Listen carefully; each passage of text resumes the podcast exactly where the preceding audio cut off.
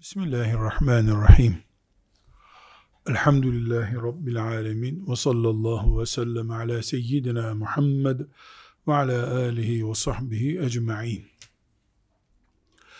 Allah-u Teala ona iman eden Müslüman bir ümmet murad edip bunun için de peygamber gönderdiğinde o peygamber sallallahu aleyhi ve sellem hayatta kaldığı sürece Müslüman olmanın karşılaştığı problemler, adına fitne diyelim, adına sosyal olaylar diyelim, ekonomik sıkıntılar diyelim, önemli değil. Bu problemlerin temel çözüm odağı olarak yaşadı. Bunu hanımıyla sorunu olan bir Müslümanın şikayetinde görüyoruz. Kocasını şikayet etmek isteyen hanımın şikayetinde görüyoruz. Evinde ekmek bulamadığını söyleyen Müslümanın derdini anlatışında buluyoruz. Filan korkusunu anlatan adamı görüyoruz. Bakıyoruz ki bireysel veya toplumsal sorunlar Peygamber sallallahu aleyhi ve sellemi buluyor. En ayrıntılı aile mahremiyeti denecek konularda bile Resulullah sallallahu aleyhi ve sellem yirmi üç yıl Cebrail aleyhisselamın geldiği gittiği vahiy sürecinde de temel noktaydı. Toplumun Müslümanca ve insanca yaşamasına karşı ortaya çıkan sorunlarda da çözüm odağının merkezindeydi. Bundan anlaşılıyor ki Allah-u Teala'nın Müslümanca yaşamasını murad ettiği toplumun sorunsuz olması söz konusu değil. İnsan toplumu çünkü meleklerden oluşmuyor. Bu sorunun boyutu ne olursa olsun, çapı ve alanı ne olursa olsun, çözüm noktasında siyasetten savaşa varıncaya kadar, çocuklardan hayvanların sıkıntılarına varıncaya kadar, piyasadaki fiyat yükseliş inişinden camide namazdaki yanlışa varıncaya kadar her yerde Resulullah sallallahu aleyhi ve sellem var. Neden? Neden?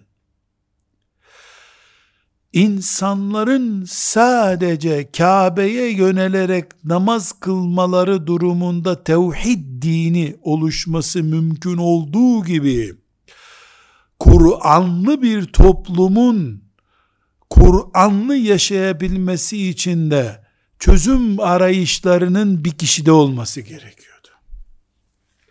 Burada bir Müslümana sen git filan kişiden çözümünü bul, yani proje olarak, şahıs olarak veya proje olarak denseydi bu birlik oluşmadan imha edilmiş olurdu.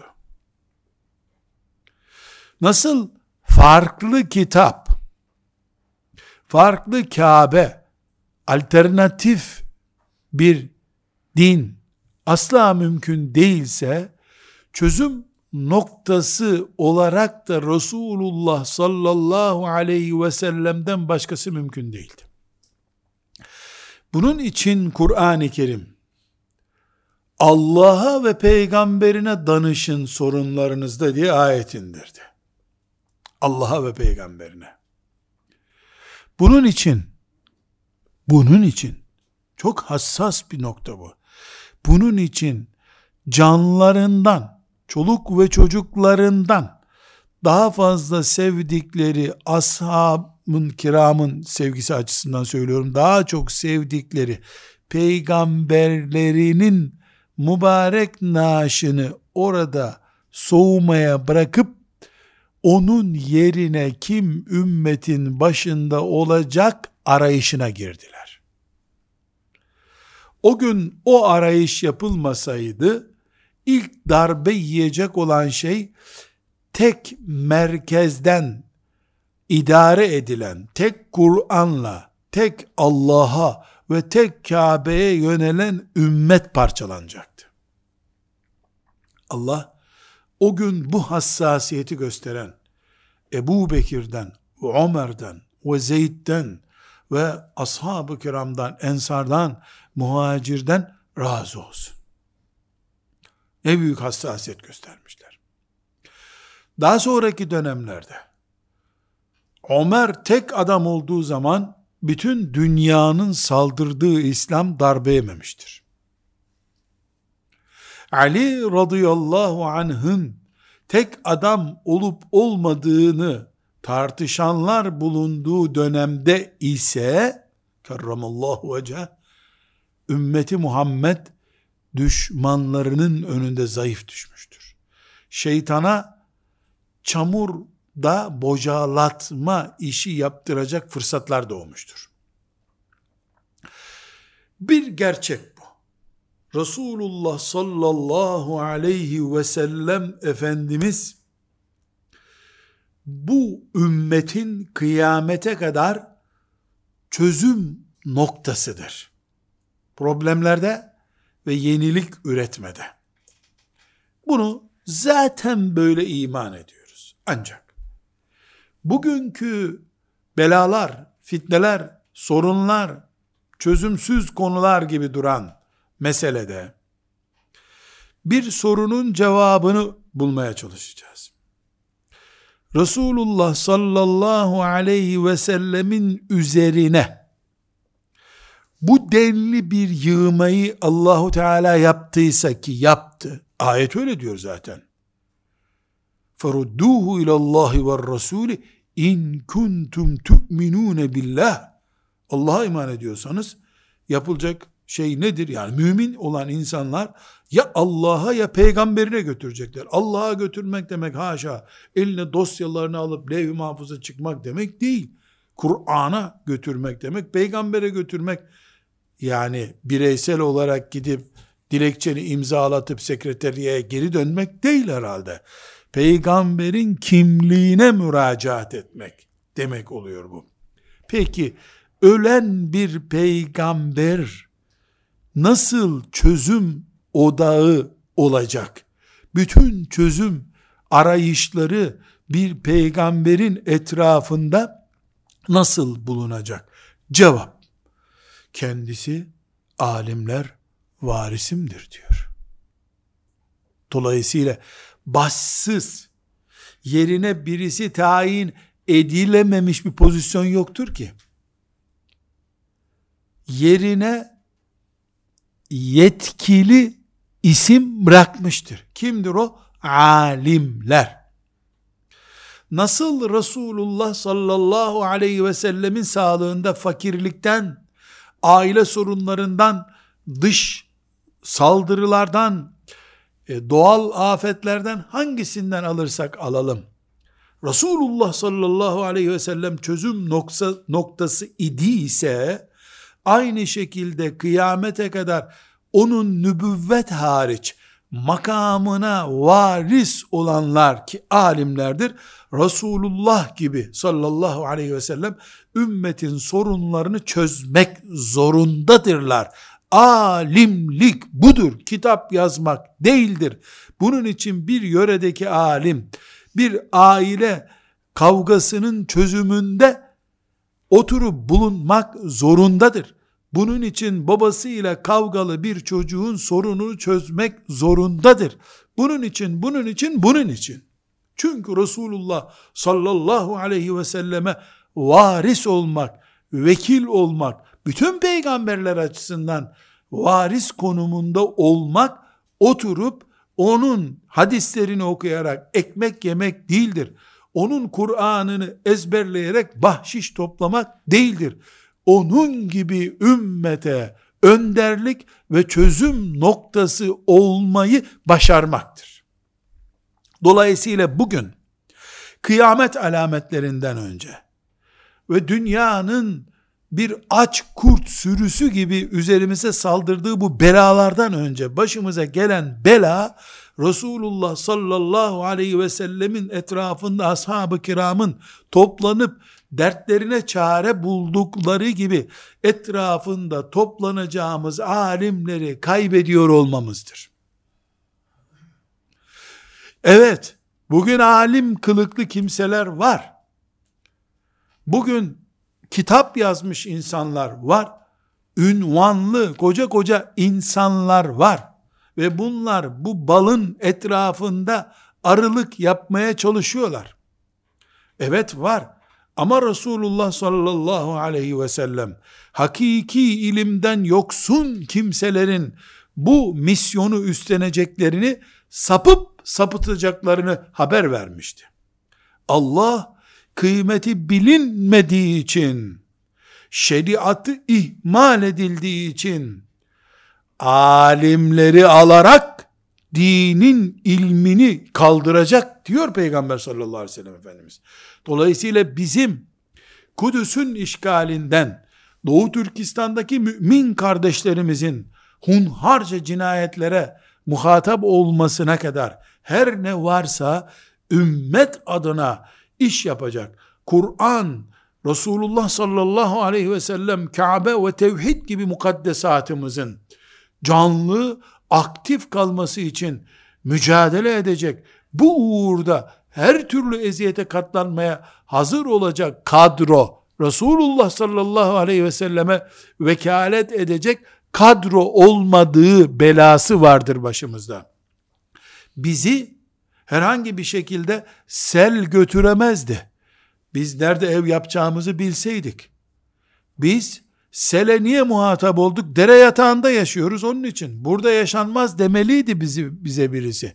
Evet, bu siyasilerin görevidir ama siyasiler de Allah ve Resulü adına çizgileri koruyacak, ulemanın, dünya menfaati olmayan haccacın karşısına çıkıp sen Allah'tan korkmak zorundasın diyen, Said İbni Cübeyr'inden Hasan Basri'sine kadar Allah'tan başka kimseyi kendisine muhatap kabul etmeyen peygamber vekillerinden yoksun bir hayat yaşadığımız bizim Yahudinin ve emperyalizmin üzerimizdeki zulmünden daha öncelikli bir konudur. Çünkü onlardan yoksun olduğumuz için bu zulümlerle ne yazık ki iç içe yaşıyoruz. Allah'a sığınıyor ve tekrar bu orijinal kimliğimize bizi kavuşturmasını ondan niyaz ediyoruz. Burada, evet,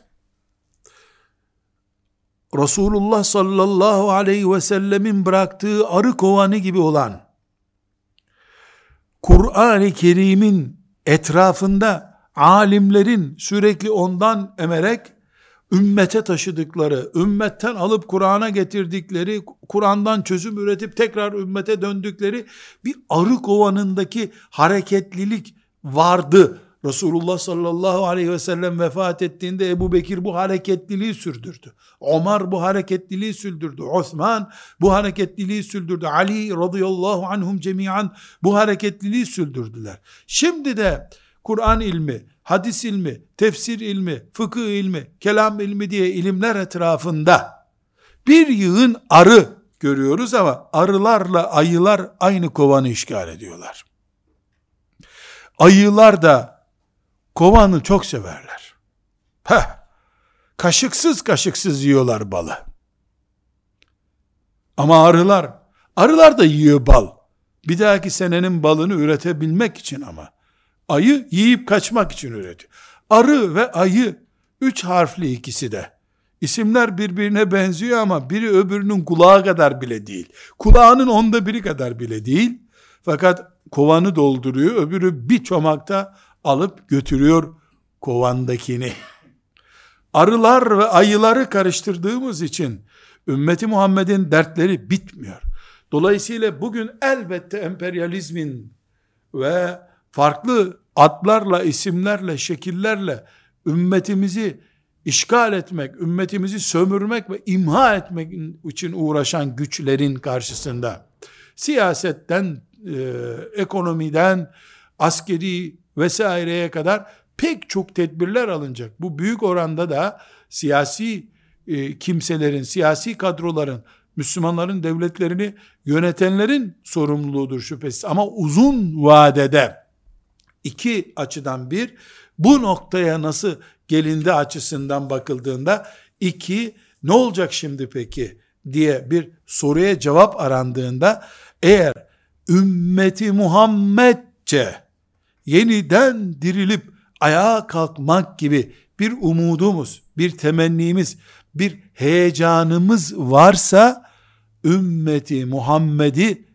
Resulullah sallallahu aleyhi ve sellemin zamanında topladığı gibi, şimdi onun adına bizi toplayacak, yönlendirecek alim kadronun eksikliğini hissetmek zorundayız.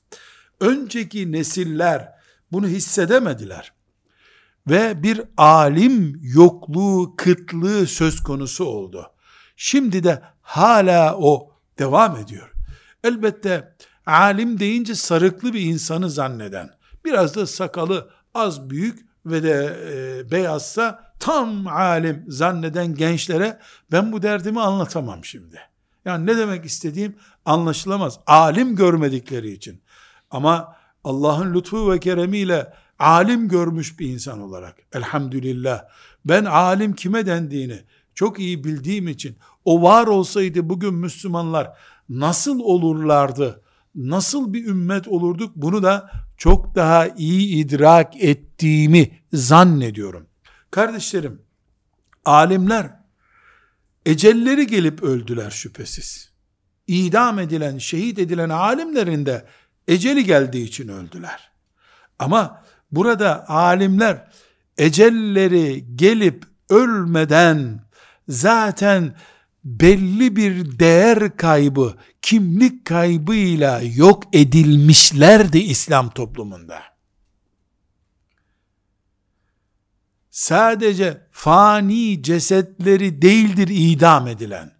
Fani cesetlerinden önce baki kalacak olan ilimleri de idam edilmişti.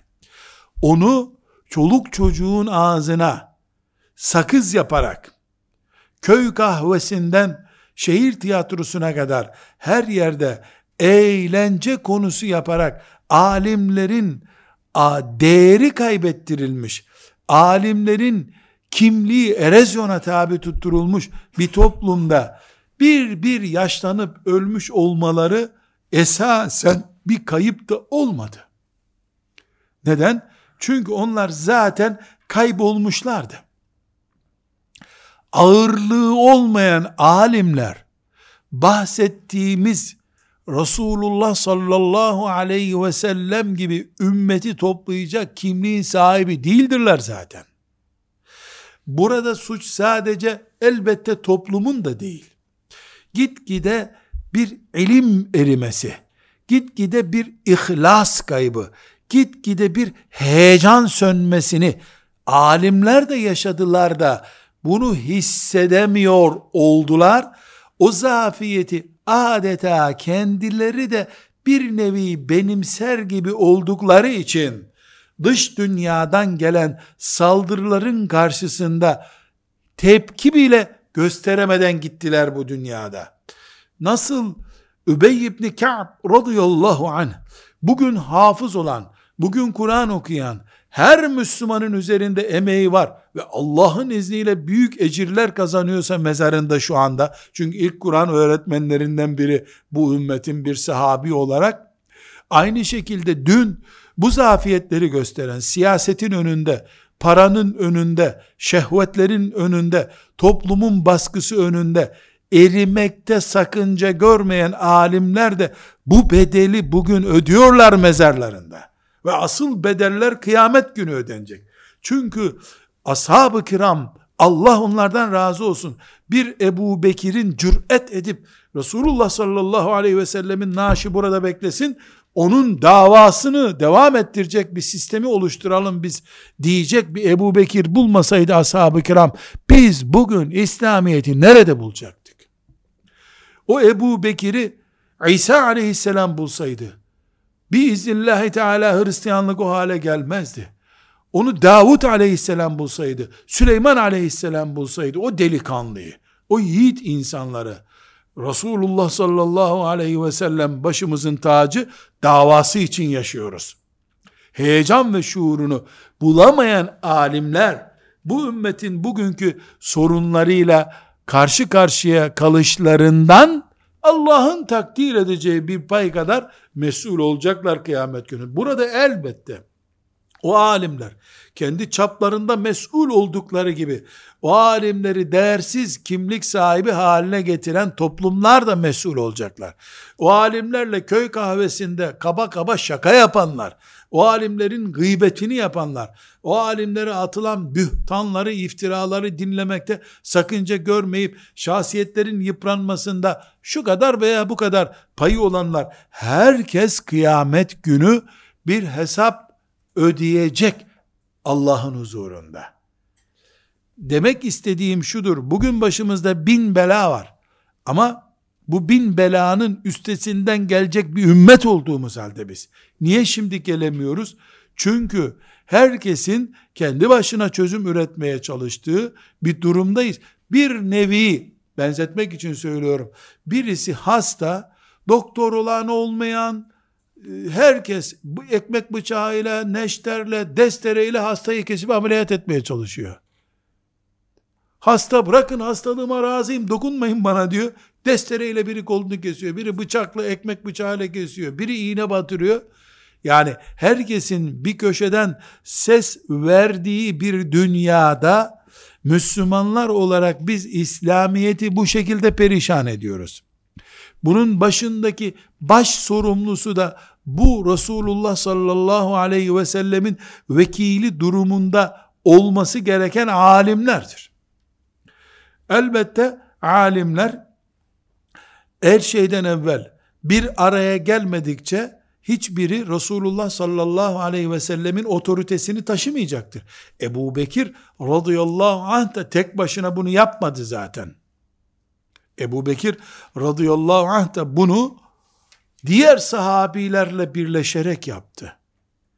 Biz bugün alimlerden ilk beklentimiz mezhep farklılıklarını, görüş farklılıklarını, temel haramdır, harama helaldir, helale haramdır denecek ayrıntıların dışındaki e, sistem, usul, yöntem farklılıklarını bir kenara bırakıp ümmet adına birleşmeleri, ondan sonra da ümmetin ayrıntılarıyla değil, Kâbesiyle, imanıyla ve bugünkü büyük afetleriyle uğraşmalarını istiyoruz alimlerden.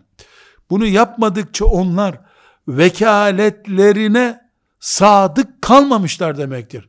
Resulullah sallallahu aleyhi ve sellemin vekilleri olmanın hakkını verememişler demektir. Biz Müslümanlar olarak da, bizim gibi sıradan Müslümanlar olarak da iki hatayı yaptığımız için bu ilmi, ilmi ve alimi kaybettik. Kur'an heyecanını kaybettik. Birincisi, bizim hocamızın, yani bana öğreten hocanın talebesi olduk. Asıl hocamızın Resulullah olduğunu unuttuk. Sallallahu aleyhi ve sellem. Biz esasen Resulullah sallallahu aleyhi ve sellemin sünnetinin talebeleriyiz. O bizim hocamız. Ona sadık kalarak Resulullah sallallahu aleyhi ve selleme sadık kaldığımızı evhamımız haline getirdik. Bir ikincisi, öğrendiklerimizi şeriat olarak tatbik etmekte tembellik gösterdiğimiz için ne alimin kıymeti kaldı ne de alime gerek kaldı. Çünkü alime gerek yok. Neden? E, öğretse ne işe yarayacak ki? Sadece depoya konmak için malzeme stokta bulunsun der gibi öğretmiş oldu alimler. Halbuki alim, alim kesinlikle öğrettiği yaşanmak için öğrenilen kimse olmalıydı gözümüzde. Böyle bir pratiğimiz olsaydı bizim, çocuklarımızı bu şekilde alimler için yetiştirseydik, alimler bunun kıymetini biliyor olsalardı, bugün ümmeti Muhammed'in çocukları olarak Allah'ın izniyle çok daha vakur bir hayat yaşayacaktık. Çok daha vakur. Belki, belki bu olayların büyük bölümü yine olacaktı ama bu olan olaylarda izzetimizle çekip gidecektik bu dünyadan. Zelil olmayacaktık. Asıl sıkıntı da bu zaten. Müslümanız, elhamdülillah. Kabe'miz var, Kur'an'ımız var. Şeriata iman ediyoruz. Allah'ın muvahhid kullarıyız diyoruz. Zillet baş tacımız gibi oldu. Bugün Müslümanların kendi doğurduğu on beş yaşındaki çocuklarına bizim dinimiz, bizim dinimiz diye göğüslerini kabartma şansı azalıyor gitgide. Müslümanlar iman ettikleri dinlerini ve şeriatlarını kendi çocuklarına benimsetmekte zorluk çektikleri bir dünyada yaşıyoruz biz. Sıkıntı burada. Keşke annem, keşke babam beni alim yapsa deme yerine bu çocuğu Kur'an okutmak için ne taviz versem acaba diye endişelenen anne ve babalar var bugün ortada. Toplum Allah'ın kitabı konusunda heyecanlı değil. Bu heyecanlı olmayışı da samimi olmadığını gösteriyor. Şimdi bu başlığı tekrar şu şekilde toplamak istiyorum. Kardeşlerim, bütün dünya Müslümanları olarak tarifine gerek olmayacak kadar hepimizin çok iyi bildiği bir sıkıntı alaborası içerisindeyiz. Her şey alabora olmuş durumda. Camilerimizdeki namazımızda bile bir huzur arayışı içerisindeyiz. Allahu Teala ailenizi size huzur kaynağı olarak yarattım diyor. İnsanlar evlenmekten korkuyorlar. Nasıl bir huzur kaynağıysa bu. Bizim için Kur'an'ın huzur kaynağı dediği şey bela kaynağına döndü. Bir bereket arayışı içerisindeyiz. Varlık içinde yokluk çekiyoruz. Dünya kafirleri tek yumruk halinde bize saldırıyorlar. Buna rağmen birlik içinde değiliz. Neden birlik içinde değiliz? Alimlerimiz bile mezheplerini dinden üstün, tarikatlarını din çapında kaliteli ve değerli, kendi varlıklarını adeta peygamber varlığına muadil gibi gördükleri bir dünyada, esasen onlar Ebu Hanife'nin eline değil su dökmek, ayağını havluyla kurutmak bile hakları olmayacak kadar cılız bir alim oldukları halde, ümmeti Muhammed'den üç beş kişinin, on kişinin etraflarında ihlasla, samimiyetle ve saflıkla dolanıyor olmasından dolayı kendilerini büyük alimler zannetmiş olmaları, bir babasız aile gibi, babasız yetim çocuklar gibi kalma nedenimiz oldu. Ümmeti Muhammed'in Nevevi gibi, İzz-i İbni Abdüsselam gibi büyük alimlere sahip olması durumunda Moğol istilasından bile Allah'ın izniyle kurtulurduk biz. Kurtuldu nitekim. Kurtuldu. Ama bugün alim yoksunluğumuz, alimlerden kopuk bir hayat yaşamamızın bedelini bu bahsettiğim konularda kayıplar vererek, ailemizi kaybederek, neslimizi kaybederek, kendi izzetimizi, onurumuzu, prestijimizi yok hale getirerek yaşıyoruz. Tek çaremiz var. Belki bugüne yetişmeyebilir. Ona bir şey diyemem. Bir senelik kayıp değil bu çünkü. Epey onlarca yıldır ümmeti Muhammed bu konuda zafiyet gösteriyor. Dolayısıyla bugün yüz Müslüman bir araya gelsek, bin Müslüman bir araya gelsek, hatta milyon Müslüman bir araya gelsek, samimi bir şekilde Ashab-ı Kiram'ın Ashab-ı Suffe'de şöyle oturup Kur'an'ı, Allah'ı, peygamberini, fıkhı öğrendikleri gibi ilim öğreneceğiz. Yaşlı genç hepimiz buna adandık desek, e bu bir nesil gerektiriyor. Asgari yirmi beş sene. Asgari yirmi beş sene. yirmi beş senede ancak bu bahsettiğimiz nesil gelecek. Alim nesil demiyorum. İlmin kıymetini bilen, onu cihat gören, onu cennet gören, uğruna hayat feda eden, anlayış sahibi nesli diyorum. Alim yetişir. on dakikada da yetişir. Bir bilgisayarın kurulumu ne kadar? on dakika. Dolayısıyla bilgisayar otomatik alim zaten. On binlerce kitap yükleniyor bir bilgisayara. Onu kastetmiyorum. Toplum olarak, kadınından, erkeğinden, çocuğundan, ihtiyarından, herkesin, herkesin, bütün bu darbelere karşı Resulullah'a dönen, ona müracaat eden, ona sarılan, etrafında kümelenen sahabiler gibi bir alim grubunun, alimler heyetinin etrafında toplanmaya çalışacak, buna hazır, bunun için fedakarlık yapacak nesil olmamız gerekiyor. En azından başımıza belalar gelmeye devam etse bile o zaman biz mutmain, kalbinde huzur dolu müminler olarak yaşarız. Ölüm bizi korkutmaz o zaman. Çünkü nereye gittiğimizi bilerek yaşayacağız. Burada herkesin tabii bir itirazı var. Onu duyuyor gibiyim şu anda. Kolay mı o kadar? Yahu kolay olsa kaybedilmezdi bu zaten. Bu bir nesil meselesi. Ve bu gitgide zorlaşıyor. Tekrar ediyorum. Alimleri yetiştirelim. Başka çare kalmadı demiyorum. Bu cahilce bir söz çünkü. Biz kimiz de alim yetiştireceğiz? Alimimiz yoksa biz nasıl Müslümanız diyen Müslümanlar olalım diyor. Bu ürpe, ürpertimiz, bu yükselen nabzımız alim nesli getirir. yirmi beş sene sonra, elli sene sonra belki.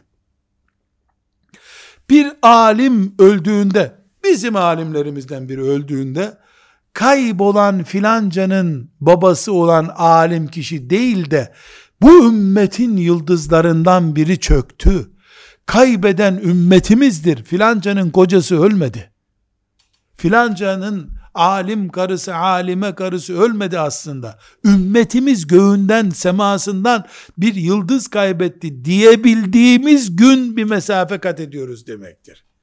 Anlatmak istediğim budur. Çünkü bu heyecanını kaybetmiş toplumda alim olsa da ne yapacak ki alim? Kime ne derdini anlatacak zaten?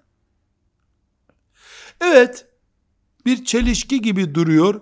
Tavuk mu yumurtadan çıkıyor, yumurta mı tavuktan çıkıyor? Resulullah sallallahu aleyhi ve sellemin vekili olacak alimleri biz cahiller mi yetiştireceğiz? Onlar mı bizi şuurlu hale getirecek? Buna da cevabım nedir?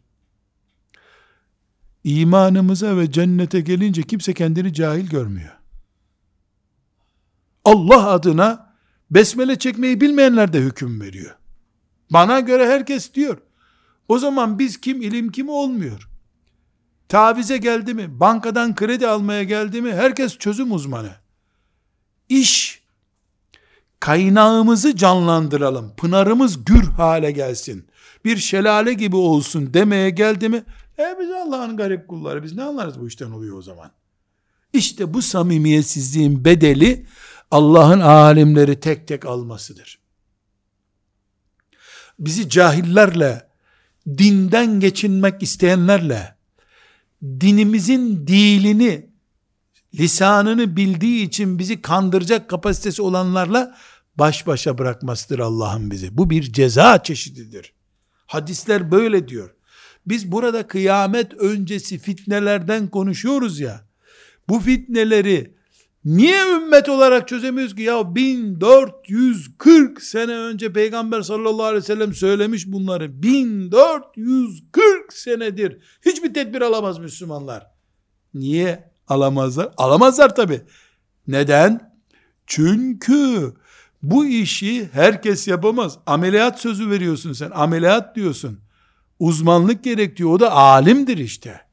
Eğer alimler kayboluyorsa bir toplumda, geldiğimiz nokta budur. Ortada Kur'an bal peteği gibi bekliyor. Arılar da üstünde, ayılar da üstünde.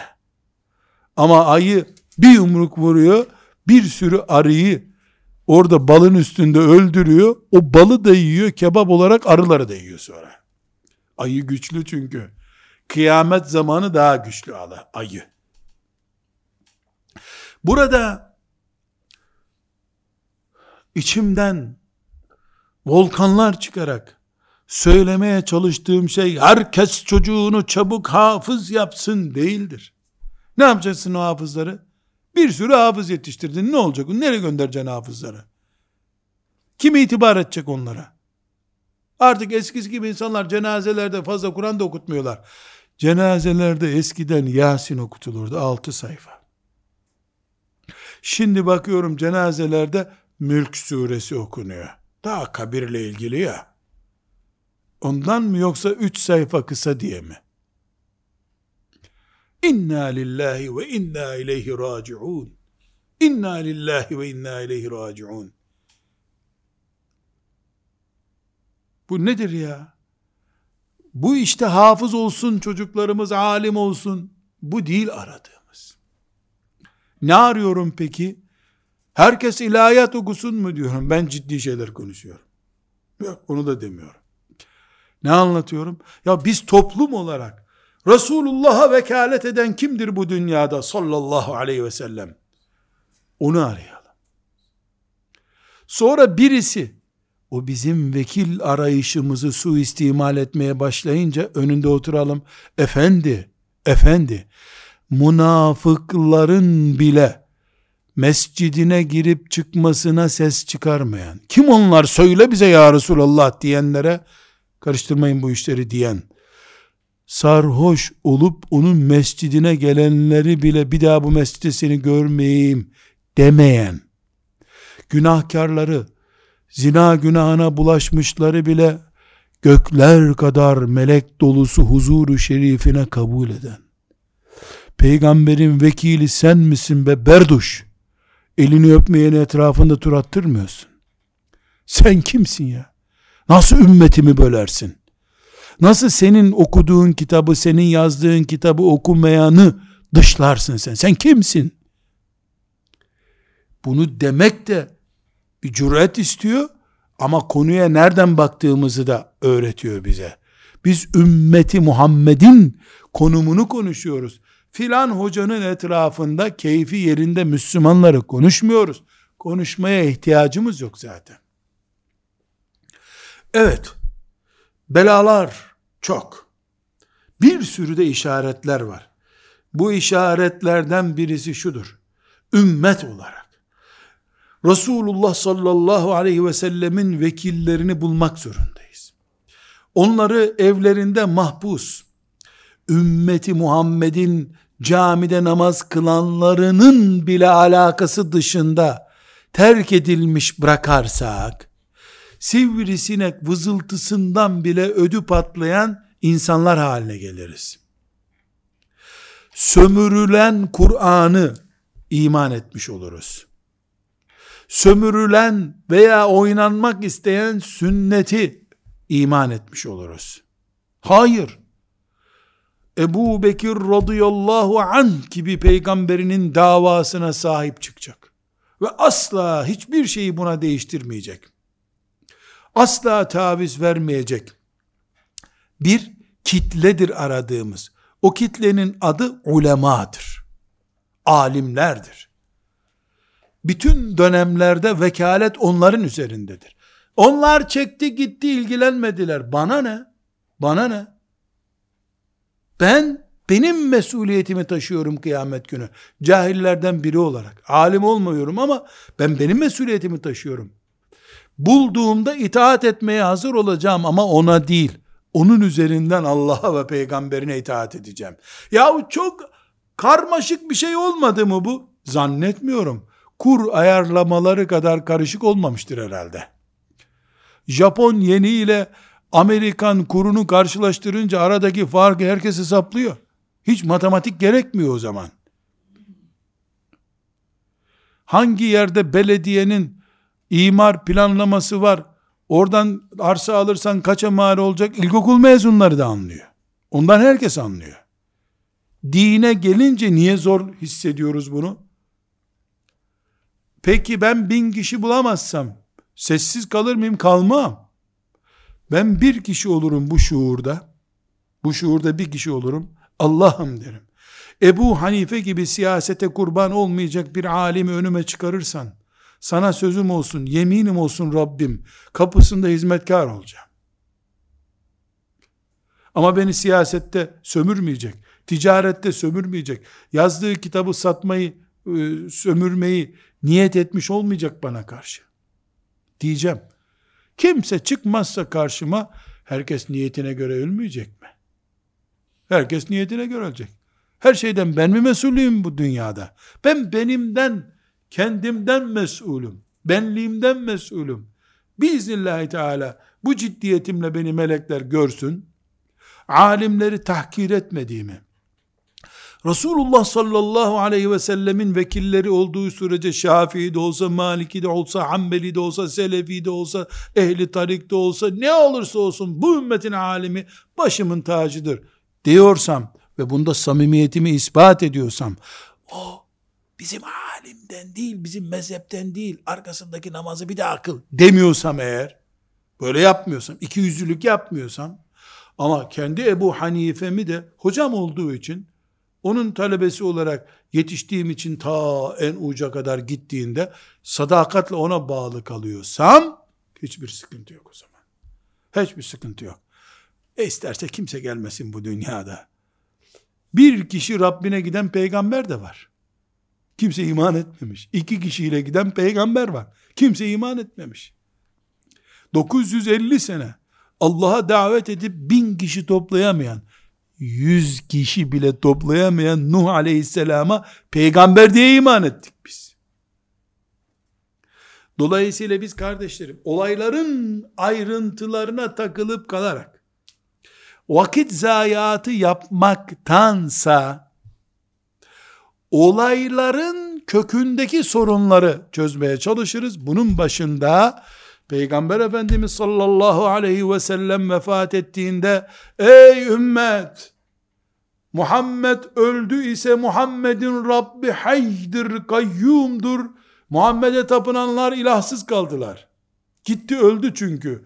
Allah hayyu ve kayyumdur, biz Allah'ın kullarıyız diyen Ebu Bekir, bugün var olan Müslümanlığın Allah'ın lütfuyla zahir sebeplerde baş sebebidir. Allah ona razı olsun.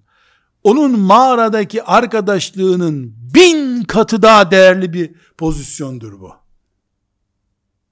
Bugün alim arıyoruz. Bizi toplayacak, bağrına basacak. Bizim la ilahe illallah Muhammedur Resulullah dememizle ilgilenecek. Zina yapmamakla, kumar oynamamakla, faize bulaşmamakla, mümin kardeşler olarak bir arada durmamızla ilgilenecek. Bunu kaybettikten sonra filan kafirin yumruğunu mu istersin, öbür kafirin mi? Yumruklar arasında tercih yaparsın. Başka hiçbir şey olmaz.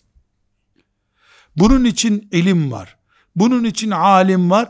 Bunun için alim Resulullah sallallahu aleyhi ve sellemin vekilidir. Hayır, böyle olmazsa ne olur? Devam ediyor her şey zaten. Tiyatro devam ediyor. Ve kıyamet geliyor. Bu iki bin on dokuz yılında bunu Müslümanlar olarak beceremezsek, kasemen billah, iki bin yirmi yılında çok daha zor olacak bu. Bunu konuşmak bile zor olacak. Neden? Çünkü iki bin yirmi kıyamete üç yüz altmış beş gün daha yakın olacağımız gündür. Kıyamete yaklaştıkça, cehenneme, sırata doğru yaklaştığımız için iş yapma oranı o kadar azalıyor. Bu yüz sene önce daha kolaydı. altmış sene önce biraz daha kolaydı. Geçen sene bugünkünden daha kolaydı bu. Yaşı otuz olanlar, yirmi yaşında Müslümanların kaç parça olduğunu, şimdi kaç parça olduklarını, üç sene önce Müslümanların kaç grup olduğunu, şimdi kaç grup olduğuna baksınlar ve ne dediğimi anlasınlar. Ve ahiru da'vana enelhamdülillahi rabbil alemin.